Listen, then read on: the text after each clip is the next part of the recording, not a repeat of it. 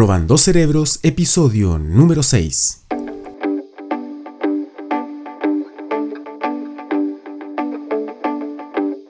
¿No tienes tiempo para leer contenido interesante, nutrirte de ideas nuevas e inspirarte con la cantidad enorme de información que hay en Internet? Bueno, Robando Cerebros es un podcast dedicado a sustraer columnas, crónicas, entrevistas o artículos de diferentes libros o medios digitales directo a tu oído.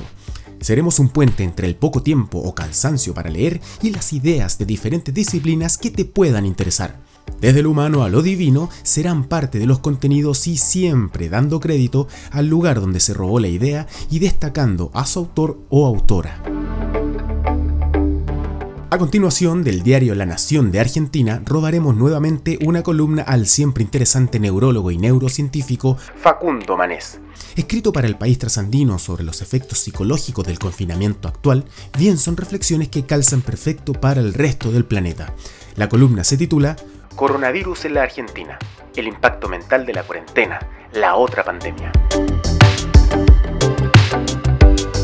Nunca en la historia se dio una cuarentena de estas características, tan amplia que involucre a tantas personas al mismo tiempo. Por esto, las decisiones que se toman sobre cómo aplicar esta medida única son necesariamente novedosas, deben ser honestas y basarse en la mejor evidencia científica disponible.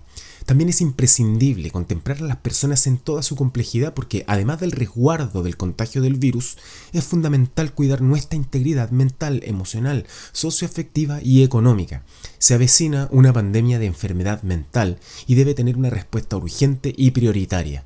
Si no abordamos el bienestar emocional de nuestra ciudadanía, se generarán costos humanos y sociales y económicos a largo plazo con enormes consecuencias. Sabemos que el aislamiento social, sobre todo el prolongado, impacta negativamente en el bienestar mental. Si bien el estrés es una reacción física y psicológica normal a las demandas de la vida, los múltiples desafíos a los que nos enfrentamos en estos momentos pueden empujarlo más allá de su capacidad. Entonces, esta exposición excesiva y duradera al estrés puede generarnos un agotamiento físico y mental que hace que nos sintamos abrumados e incapaces de satisfacer las demandas constantes. Recientemente, en Lancet, una de las revistas científicas más prestigiosas del mundo, se publicó una revisión de más de 3.000 trabajos relativos a los efectos sobre la población de otras cuarentenas de la historia reciente. Se estudiaron aislamientos sociales mucho más breves y más restringidos a nivel poblacional que el que estamos viviendo y se observó estrés postraumático, depresión, ansiedad, agotamiento, insomnio, preocupaciones psicosomáticas, frustración, desapego, mayor uso de sustancias, violencia doméstica, confusión e ira. Es importante destacar que, según los estudios, estos efectos podrían ser duraderos. En esta misma dirección, datos preliminares de una investigación llevada a cabo en Argentina por el Instituto de Neurociencia Cognitiva Translacional en más de 10.000 personas sugieren que alrededor de un tercio de los encuestados atravesaba un estado depresivo o ansioso significativo. Los efectos en la salud mental no deben atribuirse solo a la cuarentena, sino que es un efecto combinado de la pandemia y el aislamiento. Aunque esto, por supuesto, no significa que la cuarentena no deba implementarse, es clave insistir en que el aislamiento social preventivo diseñado para el bien común tiene importantes efectos secundarios y debe manejarse con mucha precaución. Asimismo, es indispensable contar con un plan estratégico de salida administrada que sea integral y multidisciplinario y que nos dé cierta perspectiva, apoyado en la evidencia científica, con datos fiables y que aborde la enfermedad mental a la par de la salud física. En otras palabras, las necesidades de salud mental deben tratarse como un elemento central de nuestra respuesta a la pandemia del COVID-19 es clave que la sociedad tenga un horizonte en el que haya una discusión sobre cuestiones sanitarias, sociales y económicas, que se lleve adelante sin luchas estériles y contraproducentes de facciones y que nos permita reducir la incertidumbre. Una mayor duración del confinamiento, cuanto más larga es la cuarentena, más impacto en la salud mental trae. El aislamiento social y el miedo al contagio, sumado al colapso económico general, la inseguridad financiera, el riesgo de perder el trabajo, la inseguridad sobre los ingresos, la bancarrota y la falta de una perspectiva concreta son todos factores que agravan la situación. A su vez, la angustia se profundiza si los mensajes de las autoridades y comunicadores son contradictorios. Y si, en lugar de mostrar que tienen como principal objetivo combatir la pandemia, buscan sacar réditos, son oportunistas y se acusan unos a otros. Las autoridades deben tener la empatía para comportarse y comunicar en forma transparente, responsablemente y con humildad, conscientes de que muchos ciudadanos los miran viviendo en la pobreza, habiendo perdido su empleo, con sentimientos de inutilidad, forzados al aislamiento, al hambre y aterrados por la supervivencia cotidiana de sus familias. La salud mental depende de múltiples factores de diferente complejidad y generalidad. Por eso, un plan eficaz para abordarlos debe contemplar esos diversos niveles.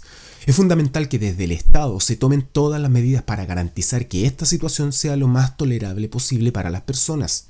Uno de los aspectos que contribuyen a morigerar la incertidumbre general es contar siempre con una comunicación clara y transparente que permita a las personas saber qué está sucediendo y por qué se decide lo que se decide y cuál es la estrategia que se llevará adelante paso por paso hasta la salida. Incluso es muy importante que se reconozca aquello que no se sabe, porque la transparencia de los datos y de la información que se brinda es la base de la confianza necesaria para que se cumplan las pautas indicadas. Confiar en un horizonte de mediano plazo claro es indispensable para aceptar las indicaciones más adversas. Necesitamos saber a dónde vamos para afrontar el camino. Asimismo, es esencial asegurar suministros básicos como alimentos, agua e insumos médicos en los grupos socioeconómicos más vulnerables. Las preocupaciones relacionadas con la subsistencia y las carencias materiales constituyen un agravante serio para los que menos tienen y que pesa sobre su posibilidad de afrontar en forma adecuada la amenaza de la pandemia. Las autoridades deben tener la empatía para comportarse y comunicar en forma transparente, responsablemente y con humildad consciente de que muchos ciudadanos los miran viviendo en la pobreza, habiendo perdido su empleo con sentimientos de inutilidad, forzados al aislamiento, al hambre y aterrados por la supervivencia cotidiana de sus familias. La salud es un todo. Por eso debemos reforzar el sistema sanitario incluyendo en esto el de la salud mental y de contención psicológica de la población, esto abarca una amplia psicoeducación masiva de la población para promover pautas de prevención básicas, desarrollar habilidades de regulación emocional en tiempos de crisis, favorecer la detección temprana de dificultades y facilitar el acceso a la ayuda profesional especializada. Es urgente desplegar estas acciones y para esto podría involucrarse, por ejemplo, a los sistemas formales de educación, de comunicación y a la publicidad oficial se deben dedicar recursos materiales y humanos y potenciar el sistema de salud mental en sus diferentes niveles. Estamos enfrentando una pandemia global que también tiene un inmenso impacto en la salud mental de las personas. En el altruismo y la solidaridad nacen las conductas que nos ayudarán a salir adelante sin que nadie se quede atrás.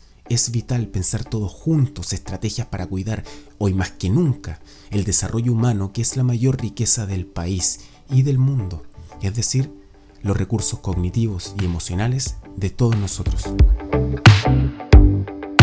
Y esa fue la columna de Facundo Manés, El impacto mental de la cuarentena, la otra pandemia. Si quieren sugerir algún contenido para robar, pueden escribir con confianza a robandocerebros.profecristian.com.